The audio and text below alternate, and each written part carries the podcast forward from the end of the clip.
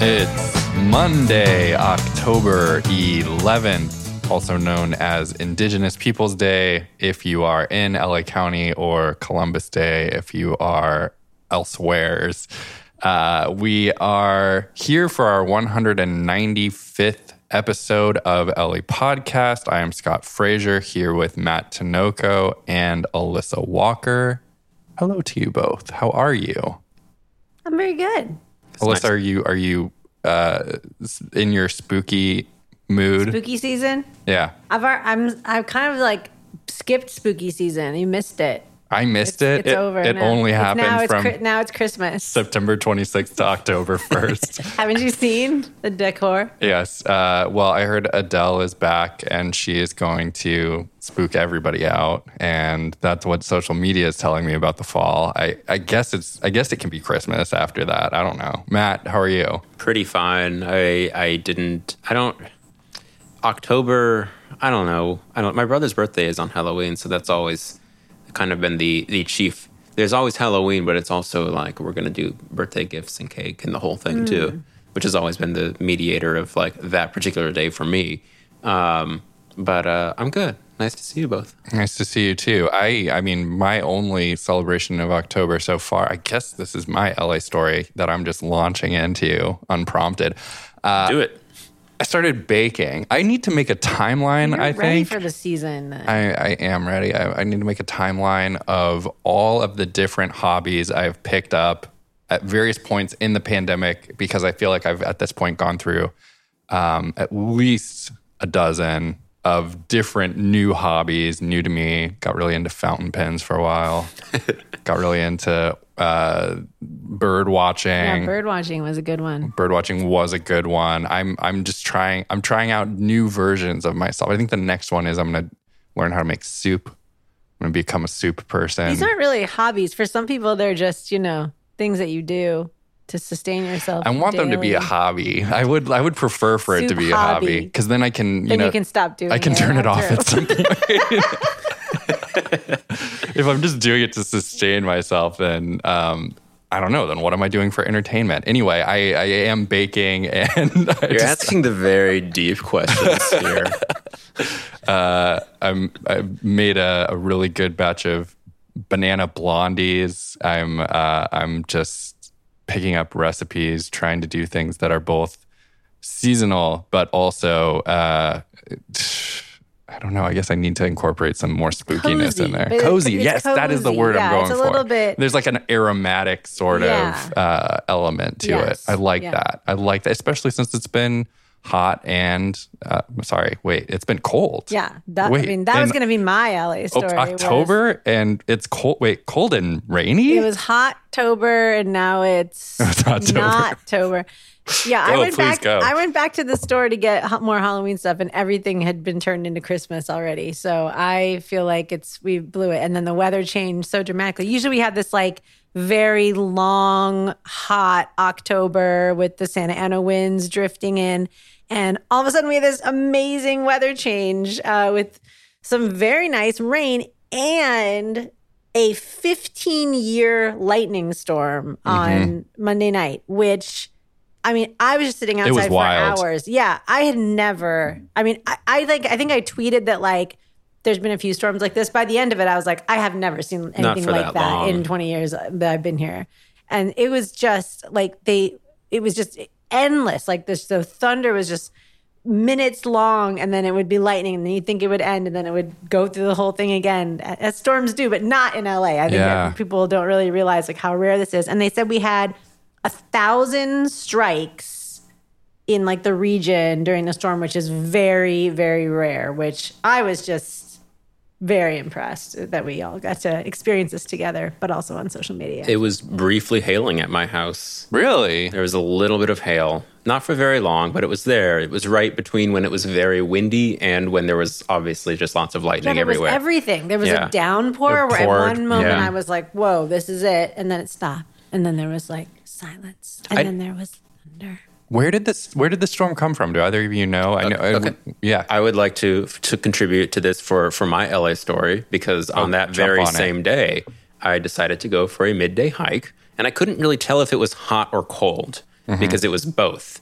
And the reason the reason for this particular weather phenomena was that we had both a weak Santa Ana offshore event, so there's hot, dry air coming off of the desert very fast at a low altitude. And then we also had a very strong, like onshore sea breeze flow, very moist tropical air coming on, helped in part because the ocean is warmer than it has usually been. So you had this mix of like so what, to my story is like as i'm hiking through griffith park changing elevations going up and down during the daytime i was like midday there's like points when it's baking hot when it's like santa ana and it's really hot and like Nice, it's just nice callback back back to my story. Thank you. yeah absolutely 425 degrees. Yes, go ahead. but uh uh 425 let's see i think it was but it was still like 95 it was a very it was it was like 93 94 it was a hot day but then also it was not a hot day and sometimes there was this like beautiful sea breeze coming in that feels almost more like it did this past weekend where it's just like cool and lovely and then it's all both of those things at the same time which is how we ended up with thunderstorms because I don't this is where my weather knowledge ends. I don't I cannot tell you exactly how we get like a lightning storm out of the mixing of two air masses, but I know Matt, let me tell you something about that. So, of we should course, swi- just switch to meteorology full time. I mean, Look, that would people be like my it. dream.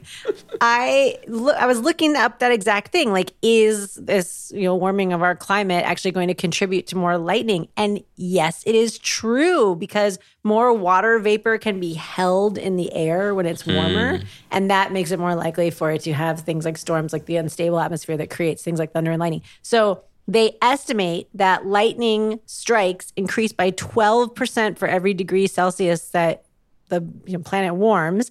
So that means at our current rate of you know we're hoping to keep it hoping to keep it below three. We'll see how oh. that goes, but that we're aiming for something like. 50% more lightning strikes by the end of the century. So, this place that we live in that was marketed, I read this amazing DJ Waldie story that was published on KCET like, you know, 10 years ago or something like that. every They- DJ Waldie story. Of course, yeah.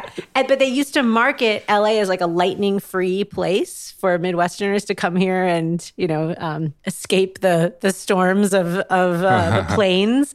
And we won't be able to keep that title anymore, unfortunately.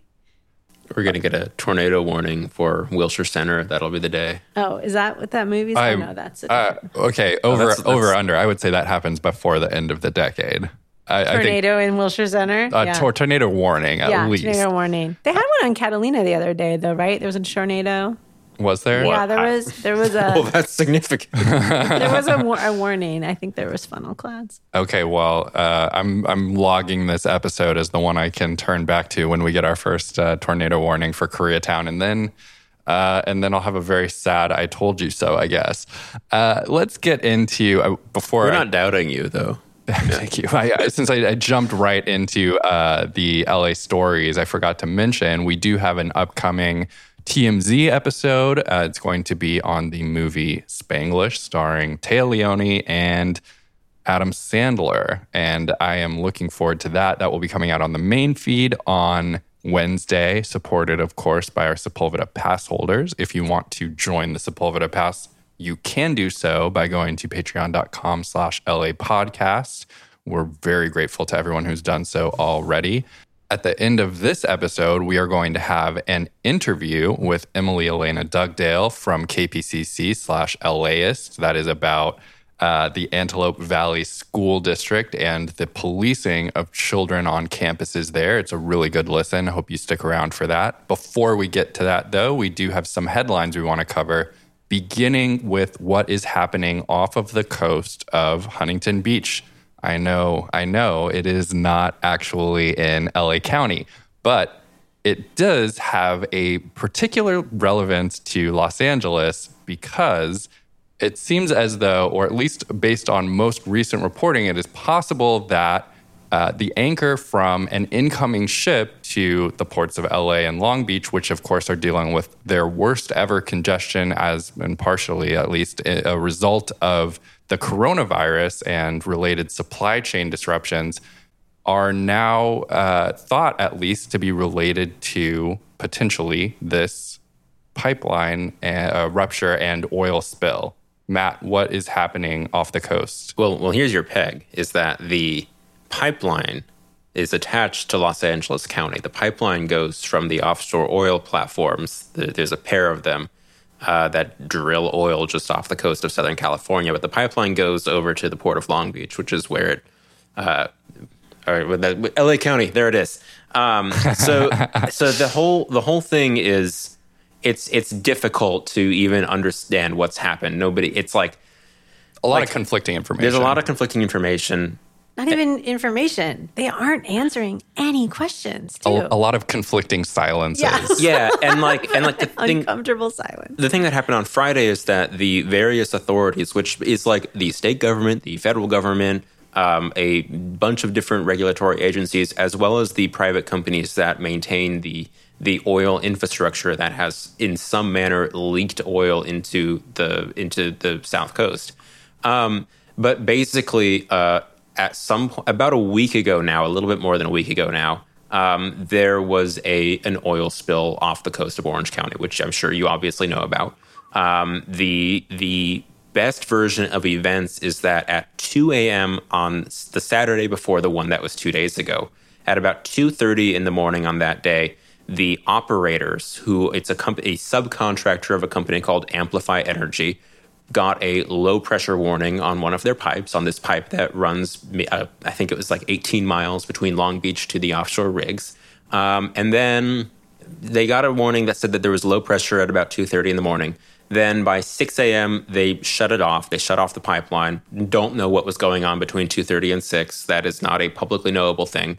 Um, and then by about 9 or so, they saw oil in the water and called up the I think it was the Coast Guard was the agency that they the Amplify Energies and its contractors reported that hey we have an oil spill going on here. And and long story short it seems like there were probably more than 100,000 gallons of oil that were leaked into the bay um, and that were coming ashore not on I mean, but also this is where it gets to conflicting information because there were a bunch of reports that you could smell oil in like one, some of the reporting I think this was from Voice of OC again shout out to Voice of OC for being relevant on LA podcast the past couple days or past couple issues here. Um, but there was like there were a bunch of 911 calls uh, in Newport Beach on Friday evening saying, "What is the smell? It smells like oil." Um, which could point to something happening. I think on Friday there was there was some indication that maybe the damage on the pipe was actually maybe not an anchor strike. Like it's not like there's it's unclear. Like I I am like the anchor strike issue is interesting because like you said, Scott, there are a bajillion ships parked just everywhere, all over the place. It's, it's actually the second time during this is this is something that we haven't really covered in much detail on the podcast to date, but it's the second distinct time in uh, the course of this pandemic. Now, of course, going on for uh, over a year and a half.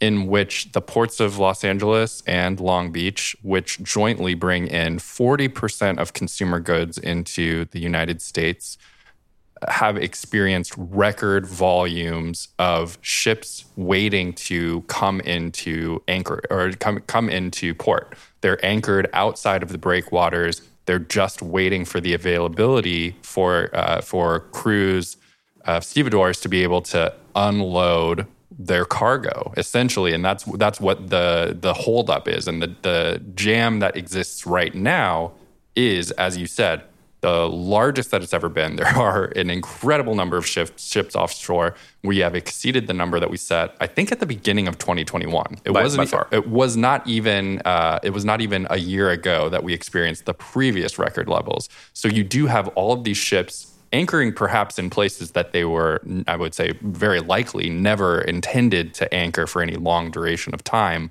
uh, and the impacts of that could potentially be an oil spill like we're seeing here.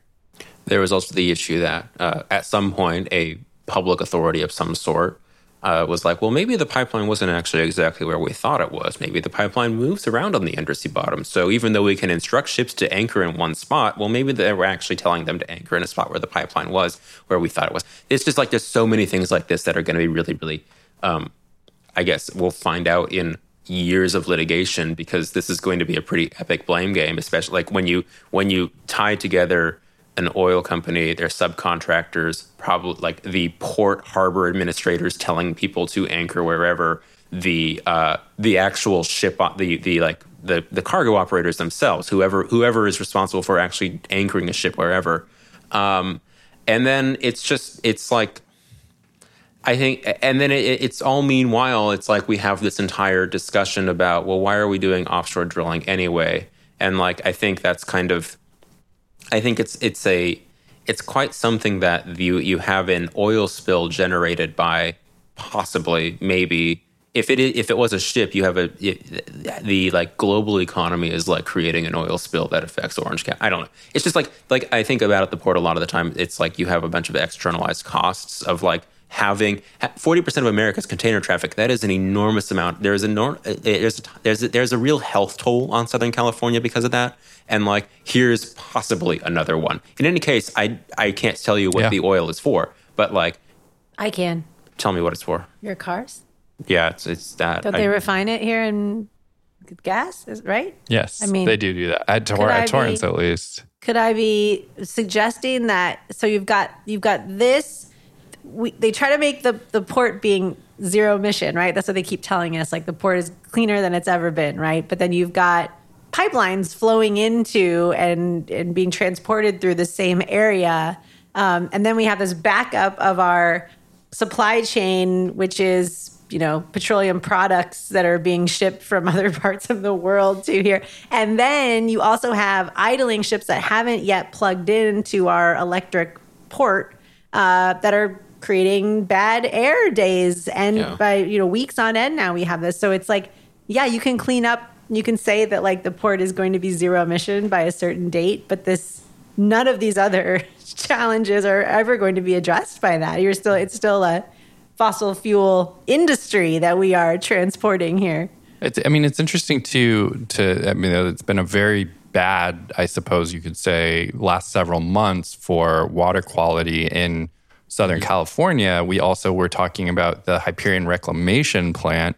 Uh, that is the sewage sewage treatment plant, the oldest one and largest one operated by the city of Los Angeles out by El Segundo in Santa Monica Bay uh, unintentionally, di- well, intentionally diverted, but uh, it was an unintentional discharge of 17 million gallons of untreated sewage from uh, from their head station. That's like even a far larger number than what we know. As of course the um, the interactions with the environment between that sewage, uh, which is primarily underwater, and then the oil, which is primarily at the surface level, are quite different. But um, in terms of these types of disasters. Like it's been a terrible year for that. Uh, what do we know about n- as far as next steps? Or uh, it's uh, it, I reckon based on what you're saying that we have a lot that is not currently known, and it might take lawsuits with this private company to actually get the answers out. But um, but what is uh, as far as next steps for the uh, the relevant government agencies? What do we know is coming up? Um, I think not necessarily agencies, but I know that there's a number of elected officials and politicians, including the governor himself, um, coming out and saying we should, you know, move towards ending offshore oil drilling, which is, has been like a point of discussion since I believe the the most major oil spill in California history was off the coast of Santa Barbara, right? Oh, yeah. And I think it was 1969. Mm-hmm. Much, much a significantly larger scale than what just happened in in Orange County. Um, but like even then, there was the whole. I mean, it's the same. Like the point is that it's the same discussion we're having now in 2021 that was had in the early 1970s after the 1969 Santa Barbara oil spill, which is like, why are we doing this still? Like, I know that. I mean, obviously, it's because we. I, look, I put gas in my car yesterday. This is just how it is. Um, but like. Uh, I think that's probably like I can't tell you how the regulatory process is going to work out. I am not familiar enough with how like I know how so many like the Department of Interior has jurisdiction over like the pipeline's path and the like I know the Coast Guard is investigating the, the Coastal the, Commission, the, the anchor. Uh, the, fe- the federal Coast Guard is investigating the the the anchor lead as far as whether or not that might have been responsible for the cause. Um, and then I know that it it seems as though at least the the local governments are focused on how they are going to handle particularly like the the noxious fumes and and things like that. Uh, Huntington Beach, the city of Huntington Beach declared a state of emergency. Um, and it, it, does seem like it's just an incredibly complex situation in which, um, they, as as you might imagine, there's a lot of talk about solutions that are several years or or further in the future. And then there's talk about the immediate circumstances, but then um, there, there's also the need to figure out what the underlying cause was, particularly when we're when we're talking about a 12 hour, potentially 12 hour period in which oil was just leaking and it was known about and there was nothing done to and stop it And It was a hot day and people were out at the beach. Right. I mean, yeah, exactly. that's negligence. because the public really only found out about like the first time I realized this was I got an email like one of the the public agencies press release at like 10:30 on Saturday night which was a like apparently the coast guard tweeted about it at noon or so on Saturday but like there was a whole day of beach activities Yep. um on while this was going on Yeah. and after while there was oil in the water um I'd also I Gavin Newsom, our fine governor, uh, did declare a state of emergency to assist the response to the Southern California oil spill. And in it, he includes a date by which uh, Newsom, blah, blah, blah. Governor Newsom has directed the California Air Resources Board to analyze pathways to phase out oil extraction by what year? Do you have any, any sense of what year 2050, 2035. it's between both of those? 2045. That's that one. That is that is when that is when our governor. That's more than twenty years in the future. When the the remember that Gavin Newsom is partially a product of the Getty family, which Yeah. is a um, a family that invested significantly in his early political career, and, the I believe great his rugs. I believe, yeah, I know, but I believe his like uh his his private ventures too. I think because remember that Gavin Newsom is not only a politician and our governor, but he also owns many like Vineyards? vineyards and Plum Shack. wineries, Plum Shack, whatever it is. They should change the name of that. Yeah, it's, It's a gross name. Anyway, we won't worry too much about his private interests today. it is 20 years, is a long time. more in than the twenty. future. It's like twenty four years out. Yeah. yeah, to end oil extraction, which is, I believe, not um, how it should work. By that time, we're going to have uh, in Wi- Wilshire Center, we're going to have a tornado warning every month. I'm sure. Like uh, it's, it's just it's far too late. As part of his plan to zero out emissions, he should change the name of his of Plum Jack. Be like wind, wind, wind turbine. We want to talk about the sheriff's department. We're going to be talking about them quite a lot today. As I mentioned, we do have an interview that touches on the use of sheriff's resources on school campuses. Before we get to that, though, we also are going to talk about another story from KPCC, one in which uh, they're actually not unique in doing this, uh, but we have a, a- an increasingly common editorial usage that refers to the deputy gangs inside the sheriff's department, a, a decades long problem. a well documented, publicly documented thing that the county of Los Angeles has made a whole point to track for again decades. for decades and, and have paid tens of millions of dollars in settlements around uh, over the course of that same period of time that the the journalistic organs of the city are struggling to uh, to find it in themselves to call them deputy gangs. They are calling them uh, subgroups. They're calling them cliques. That's the at least at a time at one time was the favored option of Villanueva, the sheriff himself. Uh, they are calling them. What else do we got? Uh, we have groups. We have Got affiliations at some point. affiliations. Um, there are there there in and I guess now to to get to the point, the the one that is in print that we're talking about today is gangs in scare quotes. Uh, the the attribution being given to cr- critics of the department, um, which I think serves to further undermine and and uh, actually really bolster an, a narrative uh, under, undermines the criticism of the department and bolsters a narrative perpetrated by the sheriff, who is a political actor, of course. Um, that any critique of the department is rooted in political advocacy. Uh, so we wanted to just sort of talk about, and actually in our newsletter this week, if you do subscribe to that, TheLAPod.com slash subscribe. You should subscribe to that if you do not. Uh, in this week's issue of the newsletter, we talked a little bit more about this issue and particularly about what makes a gang a gang. Because to me, uh, you guys know I was pretty much just uh, bouncing off the walls of our group chat this week because I struggle I, I struggle mightily with i understand the bind that journalists are put in by a sheriff who has uh, targeted them made them the enemy has um, implicitly or explicitly threatened them and supported members of his department who have done physical violence to them or their colleagues. Uh, that said, there's, I think, this sort of uh, futile questing for objectivity that is leading those same reporters to abandon what are objectively gangs. I mean, if not, okay, so sure. I mean, it they could always say, be bullied into doing it by their editors. That's also oh, oh I mean, always a and I, situation. I think that that's I yeah. think that's actually it. And and actually, that's I, that's a great point. And I think it's more to the point is the the question that I've been having and repeatedly running into is what is the editorial conversation that is happening behind the scenes that results in you taking the the, the phrase deputy gangs and converting it into deputy quote unquote gangs as their critics call them um, because it is so um, it is so diminishing of what is in fact a stellar body of research that has been put together oftentimes by these very same yeah. journalists.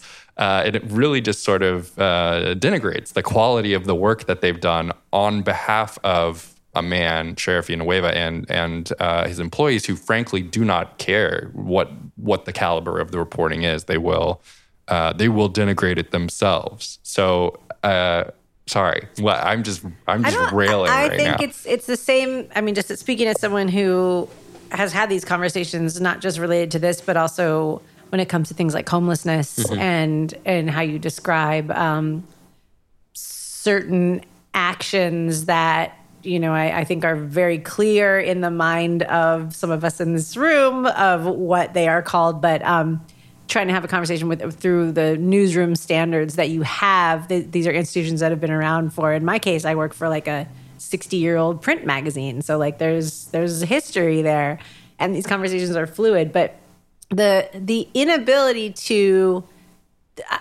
the the word gang, as you prove very well in the story, and I hope everybody reads it in the newsletter. Like the there there are actually like it, it, has a definition and it has like a very clear definition that that you you kind of uh, go point by point through but some of these other words are completely meaningless like if i had even tell somebody what a subgroup is yeah, that's right. the specific i mean word. this is the one that just really blows my mind it reminds me of how landlords are now calling themselves housing providers. Oh, and they have tried so hard to get people to use this term so you don't think of them as landlords. I mean, these are just made up phrases, and we have to push back on them as journalists. Yeah, we're not, not we're not going to let you do the real. the invention of jaywalking with deputy gangs. Yeah, exactly. you know, I was thinking about this with the word oil spill this week, which sounds very oh we spilled Whoopsies. yeah, crash and accident, right? Yeah, I mean, that's a, a crash yeah. and accident is a very good example if we talk about street safety again, but like I mean, it's just like these words you just have to push back because subgroup really means nothing. It means it means nothing, it's, it's and it, it's sort of like, and, and this is it, it is a thing that we see happen time and again when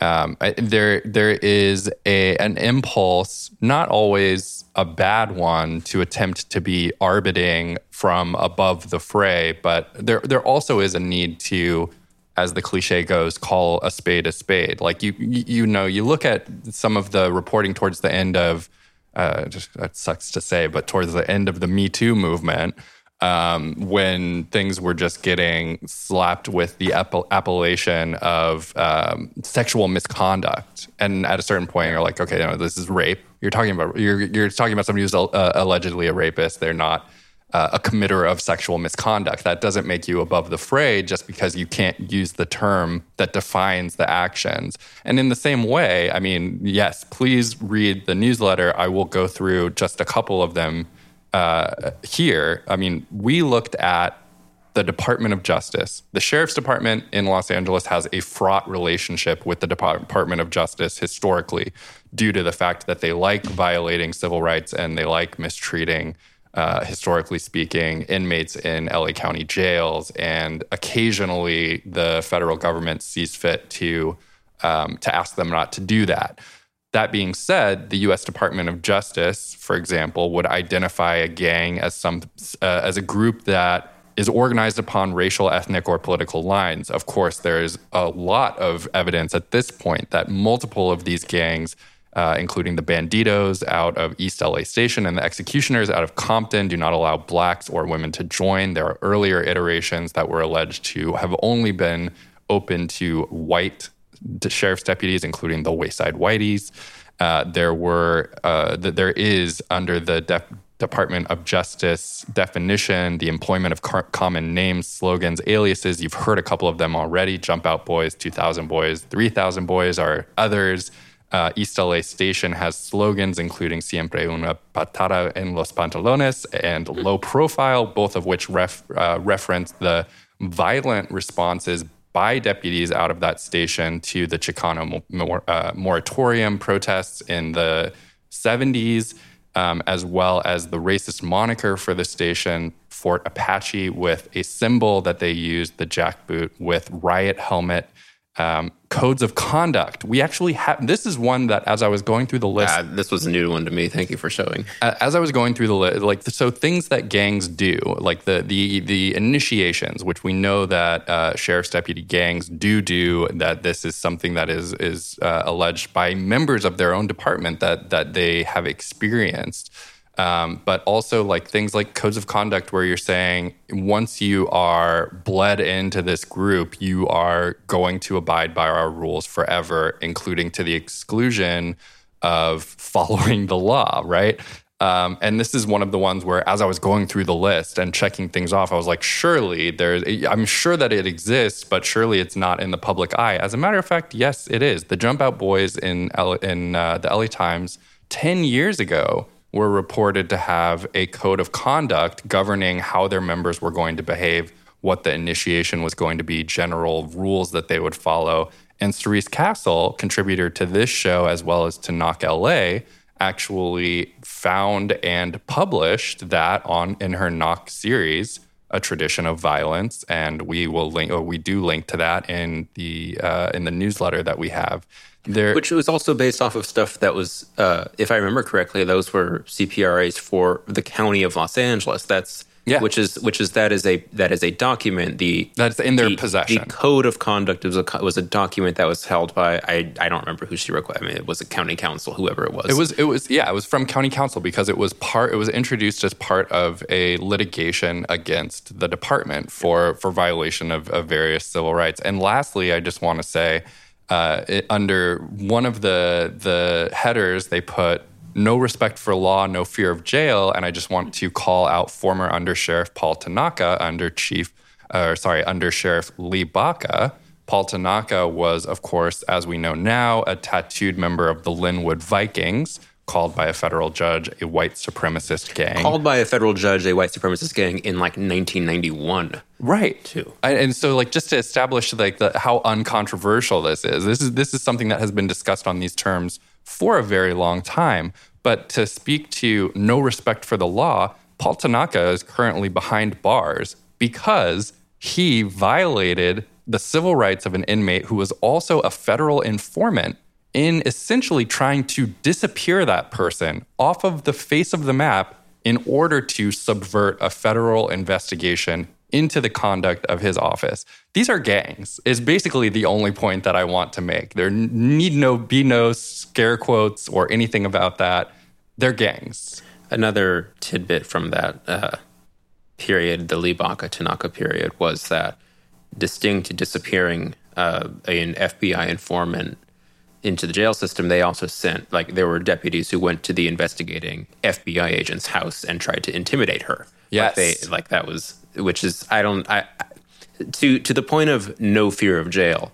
I don't really like when you when you go and, and physically intimidate an FBI agent, that's pretty um. When you run the jail, how do you fear the jail? And if, but actually, that's literally it, though. That's that's the whole thing. And and and yeah, I mean, the, like there is if they're willing to do this to FBI agents, there's no doubt about what they're willing to do to members of the public. We talk about a lot more of it in this week's newsletter. Um, and we've been talking on group chat about like whether there is actually anything that can be done to dismantle these systems. I would say, first of all, Certainly not if we can't, as a society, gather up the courage to call them what they are. We yeah, I won't- thought what Matt said was such a great point when we were talking earlier that the focus on like reforming the gangs really is kind of taking away from the bigger Yeah. conversation about and and maybe that's on purpose you know maybe that they really like want to perpetuate this conversation that we're having like a climate change denial sort of thing. like you're, you're having a conversation that's i've heard so those un- i've heard those euphemisms too it's the Oh, same sure. like you're having a, right? a Yeah. conversation that's Speaking of deliberately oil companies we'll keep talking about that the so whole time so unproductive that you can't actually address uh, root root issues. yeah because the entire the entire discussion right now with our current sheriff is just it's it's limited to what we're effectively what we've been doing right here is is we're arbitrating the word gang or, or not gang. And are we we're trying to decide whether or not uh, that is or isn't the right word to ascribe to the behavior of or to the conduct of whoever of of, Of certain of, of, of some Yeah, deputies. Yeah, some deputies. and like and like that is obscuring um it doesn't like even, even distinct the um distinct whether or not somebody is or isn't affiliated with a, a deputy gang or whatever um you still have it does like there's still just you're you're miss it, it misses the entire discussion of like police reform which i think gets to the question of like how like what okay so the story the the story that had the the word subgroup in it was introducing a another candidate who's going to run against Alex Villanueva and I think it's going to be really really crucial over the next several months to not get like bogged down in uh, can we get the candidates to say gang or not gang because obviously like remember what Alex Yes. Villanueva did Yeah. he, he just said he rolled in and said well I'm not, I'm going to get the ice out of jail it's Yeah. great everybody votes for him whatever um, but like the, it's going to be much more significant to try and um, to the extent you can get a bunch of people run, who uh, uh, to get a bunch of people who are like sworn officers of the law and like running to be county sheriff to try and actually like not get them to just acknowledge that gangs exist because whatever obviously we it's a material fact in courts of law that there are deputy gangs and that's not something that should be argued about but you want to try and like pull apart is like okay well what are you actually going to do about it? And like to the extent that they are going to answer, because it is my suspicion that you're not going to get very good answers there anywhere. Um, you really, really need to pull apart. Well, what, and then it, like building to a question of like, how would you actually get rid of gangs in the Los Angeles County Sheriff's Department? Because like, I don't think you can. Nobody, Right. nobody has been able to n- not. Uh, so the important distinction here is not that nobody has been able to get rid of gangs in 50 years, but that nobody has been able to muster up even an effort to do so because doing so is a very threatening. I mean, we, we're seeing now what's happening with something very minor, which is the ability for uh, for the civilian government to extract the commitment from the elected sheriff to actually enforce the vaccine mandate against his own employees, and is completely resistant to that. Um, that they there is i think not a desire to spend political will on this on, on the part of politicians and also um, probably not a feeling that they could succeed. I do want to go back to something that you were just saying though matt because i think it's an, an important distinction that I, while i absolutely agree it doesn't really matter what the candidates say as far as the existence of sheriff's gangs um, or what term they use. It doesn't matter what Sheriff Villanueva calls them. It matters a great deal from the perspective of journalists because it is sort of like the climate change thing, where it's like in an effort to be, uh, as I said earlier, above the fray, you end up conceding what is essentially a semantic point that seems uh, like it seems like you can maybe just abstract away from it and maintain some sense of objectivity there. But it, actually, objectivity is saying the word is what it means, and and of course there are that doesn't change the underlying uh, problems with the word itself. It's sort of like um, it's sort of like talking about or having a meaningful discourse about terrorism, right? Like it's an extremely politically loaded word. One of the sources I used and referenced for um, for what characteristics a, an urban gang has refers to them as the new urban tribes. And it's like well okay. And that was from the 1990s so it's like oh my god this is terrible.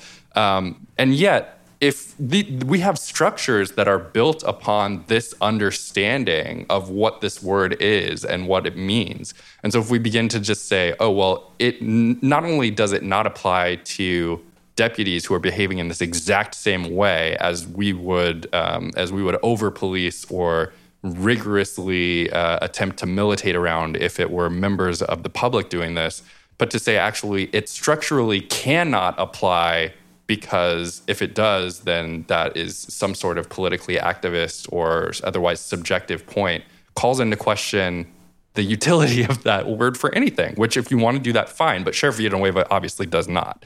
We have gangs in the sheriff's department that are policing gangs on the street. And as Sahra Sulaiman, the, the uh, writer for Streetsblog LA and friend of the show, pointed out, our tactics for policing gangs here get exported elsewhere. And we are the future of policing uh, in, in almost any case that you can think of, from, from SWAT to militarization in general to, um, to anti gang techniques. So it's, it's very important not to concede ground, especially for objective journalists, I would say, uh, you know, uh, as objective as you can be. And I think the another just point about bringing it back to the climate change um, conversation, which really is completely relevant, especially when you say something like oil spill and the other things that we've been forced to um, repeat from these fossil fuel companies, is it did take a few journalists coming forward and saying, you know what, we're not going to use these words anymore. We're not going to um, follow this line every time with saying some scientists say some some agree you know and really just declaring it as fact and just going from there. So we do have a really good model in how that conversation changed over the last 10 years I, critics say if you if you if you can't call sheriff's deputies gangs, you should not be able to call anybody else a gang either. That's all. That's all I want to say. That's all I want to say. If you can't if you can't bring yourself to do it, then just then just abstain across the board. Last headline before we get into our interview today, we want to talk about our mayor. That guy. the guy that the guy that still is around and is definitely still in town. And um, oh well, wait, he's not really always in town maybe he's not. he's not in town that much Where is he these days? he's been going to dc a few times He's talking to Zev Yaroslavsky on the phone. Matt, oh he was on the phone on that one I don't know He if it was pho- a phone. It might have been. They weren't. I don't think they were together. I think it was over Zoom or something. from Air Force One. Don't know. Yeah, that is to say, no, it is not. It is not clear whether or not. What? Please, please give us our update on on Mayor Garcetti. What is up with this man? I don't have much of an update other than to say that uh, about again a week before you're listening to this, Eric Garcetti went on a UCLA Luskin School podcast called Then and Now, where he was interviewed for just about an hour by none other than Mr. Zev Yaroslavsky, the erstwhile Capsule capsule biography for Zev Yaroslavsky. Zev too. Yaroslavsky is a longtime fixture of Los Angeles politics, and he was a council member for a long time, and he was a supervisor for a long time, but he was never mayor. My my capsule biography includes such highlights as the reason why subways cannot be built was gonna say that. anymore because he was so mad that the subway was going to East LA before it went to the Valley. Good job, Zev. And also uh, that the only reason why corridors in LA look the way that they do, where they are extremely low rise and can't have buildings or housing built on them. Thank you, Zev. And also, oh, sorry, I forgot this one. Burbank Airport has a very limited amount of traffic because of his former constituents in the San Fernando Valley. Sorry, I, that, that's it. That's then all I got. now then and now Then and The Zev Zev's- Yaroslavsky. the and then Zev and then the now, and then the now. What's happening now? The now is that when Eric Garcetti went on Zev Yaroslavsky's podcast, although it's not Zev's podcast, Zev made it very clear that this was the first time he'd ever been on a podcast, and then Eric replied that, well, maybe it's the start of something new. Anyway, Eric Garcetti uh, spent an hour talking about uh, what it's like to go to ambassador school. That's what he was talking about. That's where Eric Garcetti's been up to. He said on this podcast that he expects to be confirmed within like three or four weeks, which would be probably in late October. Whether or not that's true or not, we'll see. Um, he- Remember, you are listening to this in mid October. So, is it mid October? Oh my god! so I mean, it, But when did it? When Temper- did, was temper it your made? We don't know when was- he actually okay. said it. I mean, I would assume that was taped the last week of September. Okay. that's my best he guess. He was gone for a week in September. He was gone for a Right. full week sometime in September. Yeah. Where we didn't know where he was. And many, uh, and three other times too, where we didn't know where he was, but Lots we found out because of a Dakota Smith story in the LA Times recently. What did we What did we learn from his uh, bildungsroman at at Ambassador School? He grew up. He's a real boy. He's a real boy. He, I mean, Harry, we, he's Harry Potter out from underneath the cupboard. we heard a little bit about Does that make Ted Cruz? You say it. I'm not. I'm not getting into it with these Harry Potter fans. You say it. I don't know much about Harry Is, is he the worst He's- bad guy, He's, or Nag- is he he's the? Nagini. that's the snake, right? Yeah, whose snake he- was it? He's the the woman of color who was transformed into a snake that was then beheaded by a white man. it's been a while since I've thought about any of this. That's well, maybe maybe that's an LA Law Whatever. Uh, thing. you know what? We just say it and we let Dave Chappelle sh- sort it out later. That's fine. The uh, Horrible. yeah, Eric Ambassador Garcetti. School. What happened? School. What Where happened was at it? Ambassador School? At It White, DC. the No, White it was House. just it was just Was it, was the in East DC. Wing? It was just him talking about how like Eric Garcetti was very proud to the the piece of information that he shared about ambassador school. He's like, yeah, there's like people, there's all all sorts of different types of people who are going to be ambassadors, and like you know we share little bits about our like ex- expertise, and the and the thing that he shared. Which I think goes to a lot of kind of what else he was talking about in this period of time with Zev about his legacy and whatever. Um, but like his legacy as mayor of LA, um, which is, I guess, apparently something that Eric Garcetti thinks quite a bit about. Um, surprise, surprise. That is actually kind of surprising. yeah. But um, he was uh, the example that he cited for uh, ambassador school was that he he helped everybody else learn how to deal with a combative press conference. And he was he was very he was like, well, I'm gonna I you know other people have different expertises on like you know what to do, but I I, I I gave he effectively kind of was telling how he gave like a media training to everybody else who was going to be an ambassador to the United States somewhere else in the world, and because he's got lots of good experience with combative press conferences. As you yourself witnessed, I don't even think we talked about this on the show when you went to the opening of the new department. Oh yeah, Chore. It's called Chore. Like the department. the Department of Civil and Human Rights. I'm still and, equity. and Plus, equity. There's like a I'm plus sorry. and also an and. But w- yeah, it doesn't have a snappy acronym, which is how you know that it's serious. It doesn't like have something. It's not like called love, like LA love or something like Well- that. It act, but it does have a heart in the logo. The funny thing about this particular press conference, uh, which happened, I don't know, it was, it was the opening of the Mid September. Yeah, and between and trips to DC. yeah, he was here, and He in was fact, here. he was here. He was in person, but then he wasn't, and that's I think kind of interesting to think about. I was like, how is this dude giving a training on like what to do in press conferences? Because his strategy at this press conference, effectively, where people showed up and yelled at him at the opening of a new city department for civil rights and equity, um, what he just disappeared.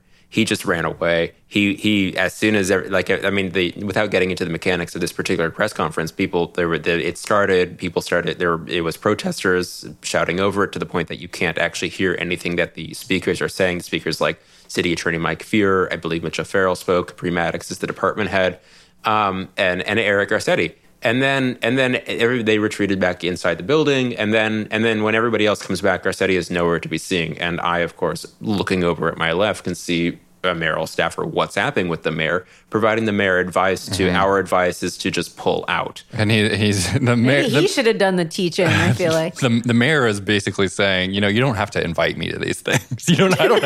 I don't. I don't have to you be know, here. I've got a seminar to be giving to DC on how, I mean, it's how to gracefully exit your administration. What I think about it though is as um as you like hear him talk at length in this, like he only talks about his time at ambassador school for like the first 10 minutes or so.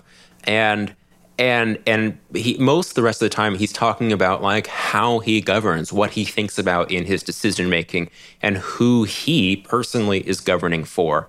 And and I want to play I have two little clips of sound here. I- I'll, will relate. I'll do the first one first because it talks about like his decision making process and like what he tells his staff to think about. And I'm just gonna play it now.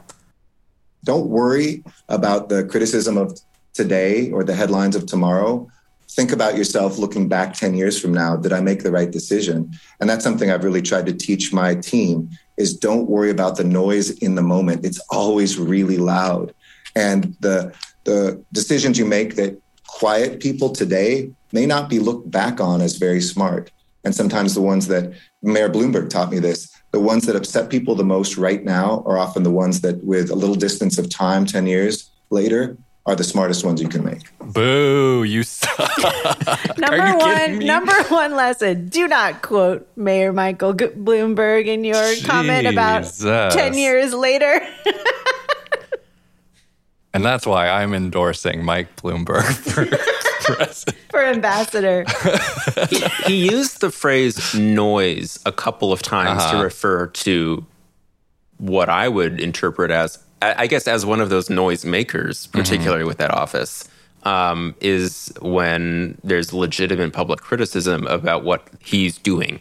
And he's saying, well, Ignore it. ignore it and get back to me in 10 years which is like nonsense because like you're a public official who's accountable to the people who are right here. And if you're governing for like how you like there's also this like ele- this like paternalistic element to it. It's Mm-hmm. like well i know better than all everybody else who is how dare they criticize me? I know i'm i'm better than you. I know better than you. Also, And- just to just to say, like uh, Garcetti gestures towards a sort of like uh, uh, he he like thinks of himself as a technocrat, right? He thinks of himself as somebody who leads from a place of expertise, and and so like from that lens, it is paternalistic, but it's almost a, a coherent ethos where he can say like, okay, yeah, I. Uh, I know what I'm doing. People may not like it in the moment, but look at where we're going to be 10 years from now.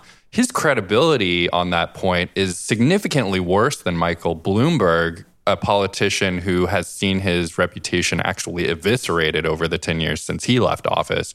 Um, but Garcetti hasn't done anything. Like he has no. well, won't the, like the um, won't the car he- he- rental facility be done in ten years? he mentioned that That's- well he mentioned he mentioned the uh, the airport Won't the world's largest car rental facility be finished? And then we'll be able to really gauge at the, the opening of the Eric Garcetti Presidential Library. ambassador in, library. in outside the doors of Harvard Westlake, a crowd of people stands chanting "Conrack, Conrack."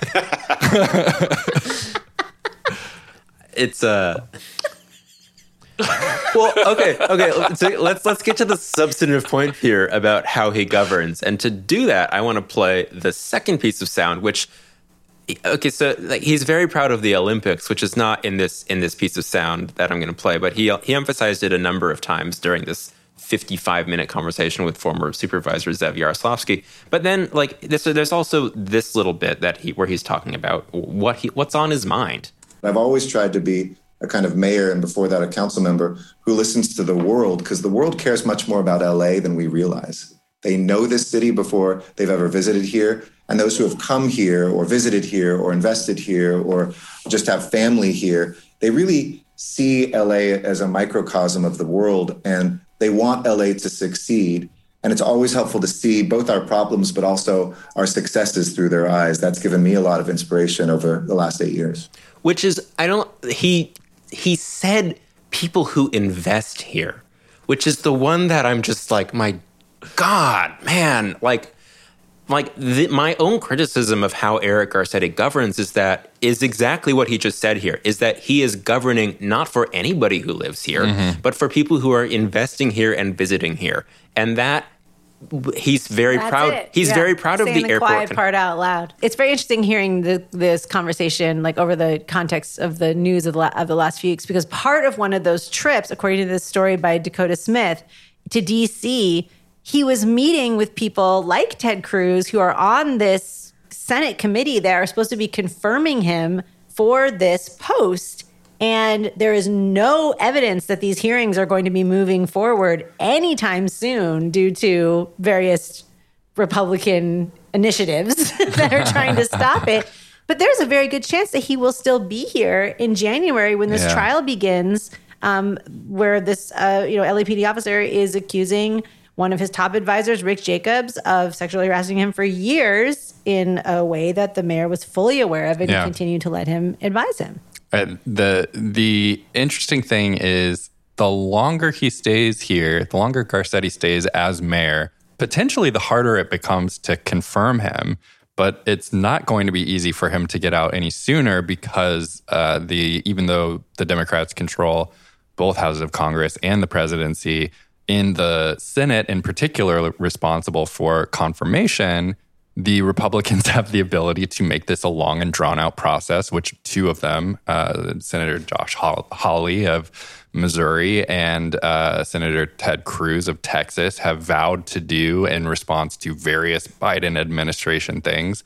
And Garcetti actually is one of presumably the more controversial picks at this moment, both because Republicans hate him. He's a um, he is probably viewed as a top tier next generation Democratic contender, uh, regardless of what we may think of that locally. And uh, and at the same time, there are considerable question marks around what he knew about the treatment of people in his office by various other people in his office. So it's it's sort of the thing where he potentially gets moved to the back of the line if there's a contested confirmation because the Biden administration has this need to churn through a ton of other uh, appointees, a ton of other nominations for appointees. So Garcetti, I mean, far from being out of town in, in the next two weeks' time, it seems very much more likely what you just said that that he could be here when the new year comes around, and that would be problematic for him. Put him on the stand. Put him on Can't the stand. wait. See what he says. Let's see. Let's see what he says. Uh, we want to, without further ado, get into our interview. You are going to really enjoy this. I'm going to let Matt handle the introductions. Matt, what's up? We've got a special guest with us today on LA Podcast, and it's my pleasure to introduce you to Emily Elena Dugdale, who works as KPCC and LAist's criminal justice reporter, and who just wrapped up a deeply important piece of investigative journalism with ProPublica about racism and school policing in the Antelope Valley. Hi, Emily. Welcome to LA Podcast. Hey, Matt. How are you? Pretty fine. Happy to talk to you about this. This is awesome. Yeah. Yeah. Big fan. Welcome, Emily. Welcome. Happy to be nominated for the show. It's a it's a I went back and looked at the like original episodes last night and I was like, wow, there were reporters on like every other week and then I kind of stopped and I know for a while. That's true. But now we're back. you know, we like like to just stay in our homes and type. So yeah, really. um so we want to get to the findings in your story which you put out about uh, a little bit or I think it's 2 weeks ago now from this from this air date. This is or just a little bit a little bit less than 2 weeks after from the Monday that this is airing. But we're going to get to your finding in a second. But I was wondering if you could first help us understand a little bit. This is a piece of reporting that's about the Antelope Valley and specifically the city of Lancaster. And I was wondering if you could help us learn, maybe because not everybody listening necessarily knows that much about Lancaster. I was wondering if you could tell us a little bit about Lancaster and what the community is like and who lives there. Right. So first, let's just talk about where the Antelope Valley is for folks who maybe have never even been there. So the Antelope Valley is like the northern edge of LA County. Um, it's about 60 miles away from Los Angeles. You have to basically cross a mountain range to get there. So it's pretty far out. Um, Lancaster is the one of two major cities there. There's Lancaster and Palmdale. Um, Lancaster until the 90s was a predominantly white town. Um, they basically had um, some like industry there. There was military and um, you know aero. I guess it's like kind of airplane industry Aerospace. aerospace i'm like what's that word aerospace industry um, and then going into the 90s early 2000s and where we are now um, it became very much less white so now the population in the antelope valley is predominantly non-white and a lot of those people are coming from central la um, south central los angeles um, other parts of um, los angeles proper and moving up there because obviously it's very expensive to live in los angeles Yeah. we all know that here. Um, people are finding that they can afford homes in Lancaster. They can afford large homes in Lancaster. They can have four bedroom homes in Lancaster. So you're seeing a demographic shift there. Um, and that's kind of what the community looks like now.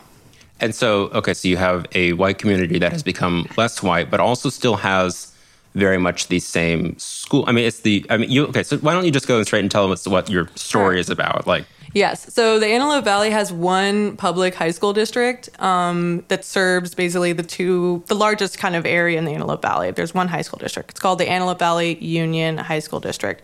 We started looking at this um, high school district because of publicly available data from the sheriff's department about stops and citations and searches.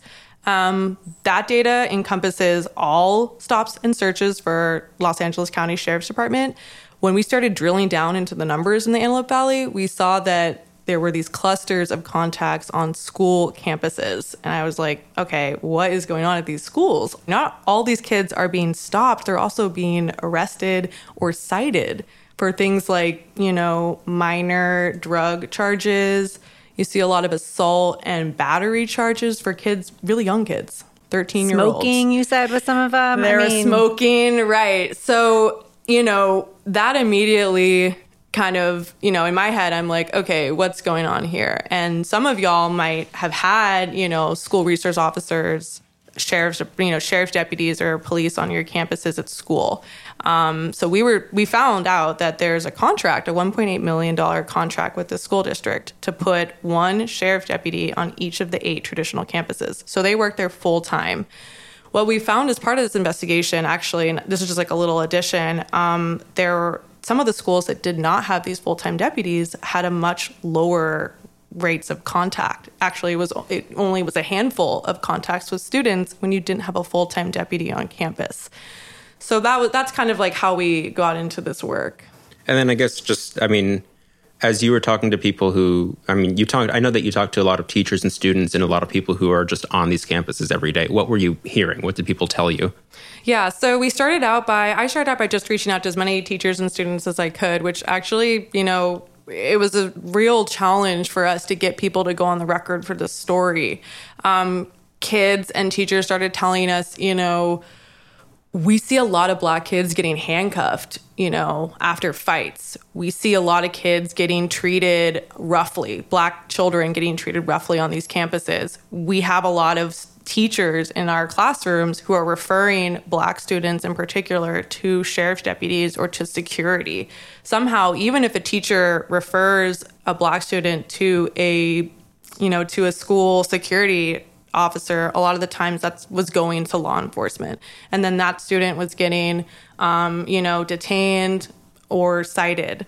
So there was a lot of concern about this. Um, but there was also this like culture of fear at the school for speaking out. And that was something that teachers and students told us over and over again. Like, you know, we're worried about retaliation from this, from, you know, the district. We're really worried about that.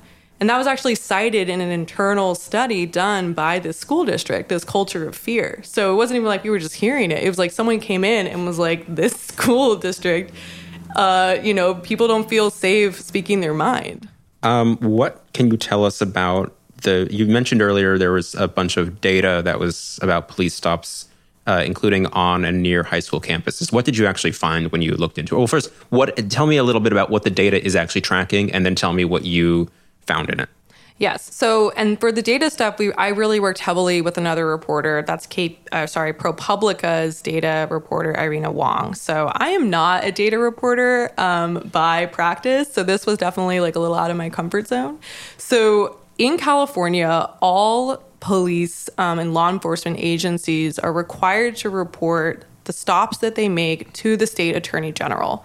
That's from a law in 2015 called the Racial Identity and Profiling Act. Now, not every police department has to submit that data at the same time. They're kind of rolling it out so that smaller departments who need more time to get up to snuff on like the technology have that time. But the sheriff's department has been reporting for now a few years.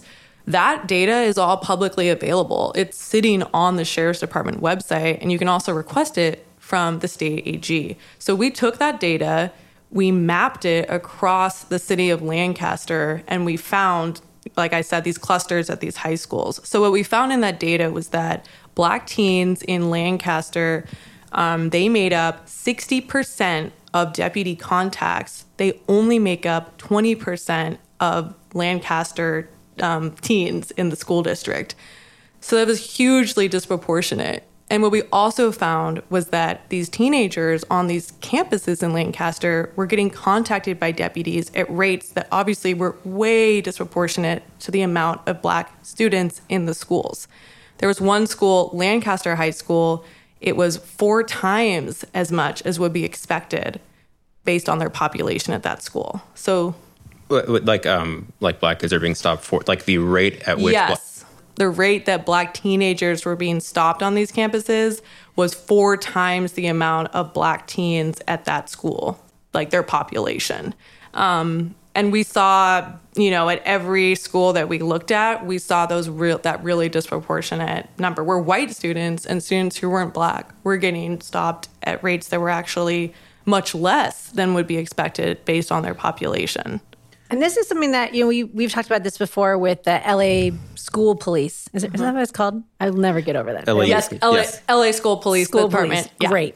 Um, um, si- similar numbers, I think, Right. like that. But how? So obviously, they don't have an LA school police force that you know is at these school. How does the sheriff's department even get entered into the equation here? Is that just because they are responsible for policing overall in the city? Like, how are they introduced into the school in this way and not like a special force? Yeah, that's a really good question. So the cities of Lancaster and Palmdale, they contract with the sheriff's department for overall law enforcement, and they've had that contract for a long time. Now, the school districts in that area, many of them also independently contract with the sheriff's department for law enforcement services. So I actually got a copy of the first contract in the Antelope Valley Union High School District. That contract was signed in 1990. So they've had a deputy on those campuses for longer than I've been alive. Um, so Wow. a long time. So that's kind of how the schools like it's it's different than in uh, Los Angeles where there's a, a separate police department. Um, this is just an extension of the sheriff's department. Got it. I know a key part of your your reporting was also documenting the sort of uh, I believe the the moniker is called cancel the contract if I have that right but like what is so so just to what you just said after I mean last year and everything there's as policing like become a more I guess as people are just talking about it more critically and thinking about it more and and even like within schools a lot of people don't even realize that there's so many police in schools. But we have a whole movement now to remove police from schools because of basically exactly what your story's about is that loading a bunch of kids up with a bunch of criminal citations is really a bad way to start them off into their adult life plus it's traumatic and a whole bunch of other bad things. What can like what was the what i guess your story tracked a bunch of efforts to do this in lancaster. What can you share about that? And like who did you talk to about this? Is i like you you have some really i mean there's an important you talked to important people about this. I'm curious to hear Yeah. So first, I would say that um, you know you brought up that when these kids do these criminal citations, um, you know it can lead to other things. I think what's important to understand is these citations are very they're serious. I mean, these are charges that could be you know you could face jail time, you could face fines if you're lucky, you get community service or like a little probation, but they're serious. Um, and all the experts say that when you introduce kids into the system at an early age, it's very hard for them to get out of the system. So that that is kind of like the it, that situation just gets compounded um, and worse over time. A lot of the time. There was there was one person in your story. I think he was just a uh, in senior high school, and he didn't want to go back to high school because he knew that this was going to keep happening to him, and so they end up dropping out and just going to work somewhere instead. Because why would you want to return to that environment? Yeah, so basically that story is um, so it was a 15 year old student. His name is Terrell. Um, he goes by TJ Pina. And so TJ, um, you know, was involved in a mutual fight on campus with a white student. Um, the white student called him the N word. Um, you know, they got in a fight. TJ got arrested. Um, he got slapped with a charge for felony assault. He spent two weeks in juvenile hall. You know, it was really heartbreaking. His mom didn't even know where he was that first night. If you're a parent, you can imagine that's, you know, very traumatizing. And then you're right, he he ended up basically becoming severely anxious. He told his mother that he didn't want to live anymore at one point the school district called them back several years after this happened and said, "Okay, your son can re-enroll. You know, he was expelled for this. You, you know, we want him to play football." Um, and his mother said, no, I mean, he's going to be 18. You know, that means that if something else happens at the school, he's going to be an adult. He's going to be charged as an adult. You know, she said to me he could go to jail. And he told me, you know, I just, you know, I want to become a firefighter because of the uniform. That's going to make me get respected. That's going to make me feel safe. So, you know, it, it doesn't stop with like the charge. It doesn't stop with just, you know, his was converted to a misdemeanor. So he received, you know, uh, dozens of hours of community service.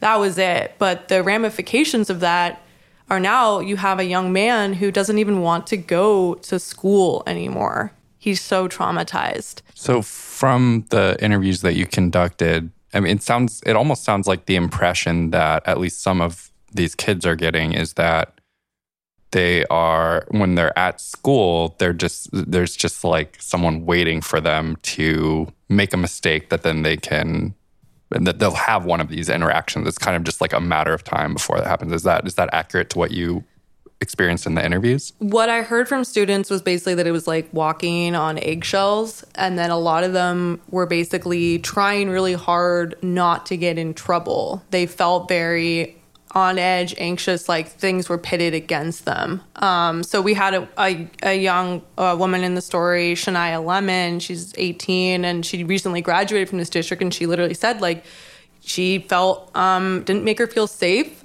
to be on campus with deputies. You know, she found a video. You know, she was walking through the courtyard at school. Um, she all of a sudden couldn't breathe. Found a video later that showed that black kids who were fighting were being pepper sprayed on that campus, mm-hmm. and she was just like, "This is ins- like this is crazy." You know, um, I'm just supposed to go to school and learn and leave. I shouldn't have to deal with this. So that's something I heard really over and over from students. Um, you know, black students really felt like they had a target on their back. And the teachers who I spoke with um, on, you know, on the record and on background agreed that they felt like black students were really not given the same chances to, you know, have a second chance if, you know, something you know something went wrong at school yeah. other students were it's um uh, it's like a level of obviously not attempting to put words in your mouth but just as somebody listening to this and not having the experience of gone to going to a school like this, what it sounds like with the amount of surveillance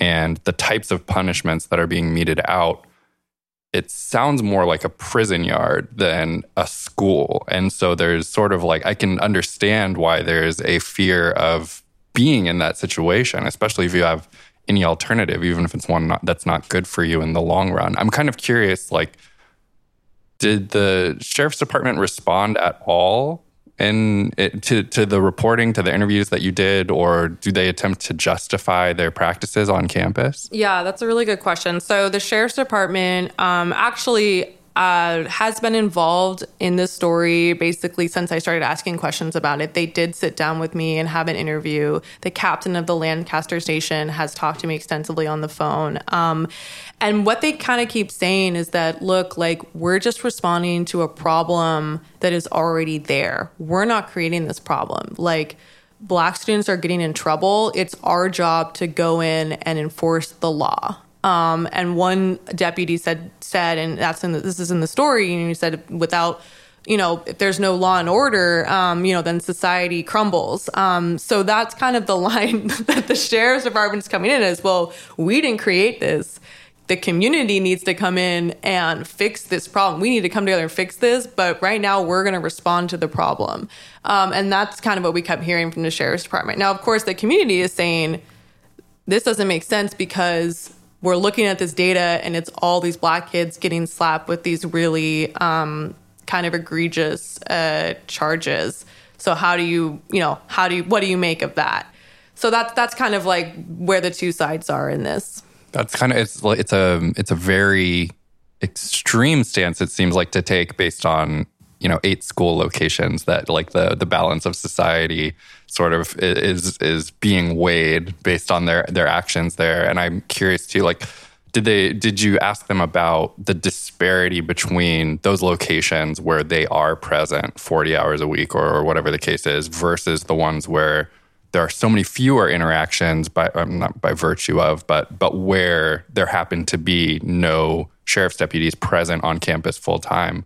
Uh, is I don't know. It's like is is the is the supposition that there's just chaos going unpunished at the other campuses, or I'm not sure. That no, I think that's a good question. There's only so much I can answer with that question. I think what we looked at was we focused really specifically on these eight traditional high schools, um, and or um, we focused on the ones that were in Lancaster of these high schools. Um, and what we heard from the sheriff's department was some of these schools were in, you know, and this is what the sheriff's department is saying, right? That they were in more like areas with higher crime. Now, we did not do an analysis of crime rate um, around the schools, so I, I I don't have an answer on whether or not this like you know we don't we don't know we don't know about that but that's what the sheriff came to us saying like well this is why you're seeing numbers that are higher at Antelope Valley High School versus Quartz Hill High School, which is in a more um, kind of affluent area. Um, now, of course, on the other, like, you know, the people who live in this, these areas and people who are kind of plugged into this are saying, well, this isn't true. You know, Antelope Valley High School has a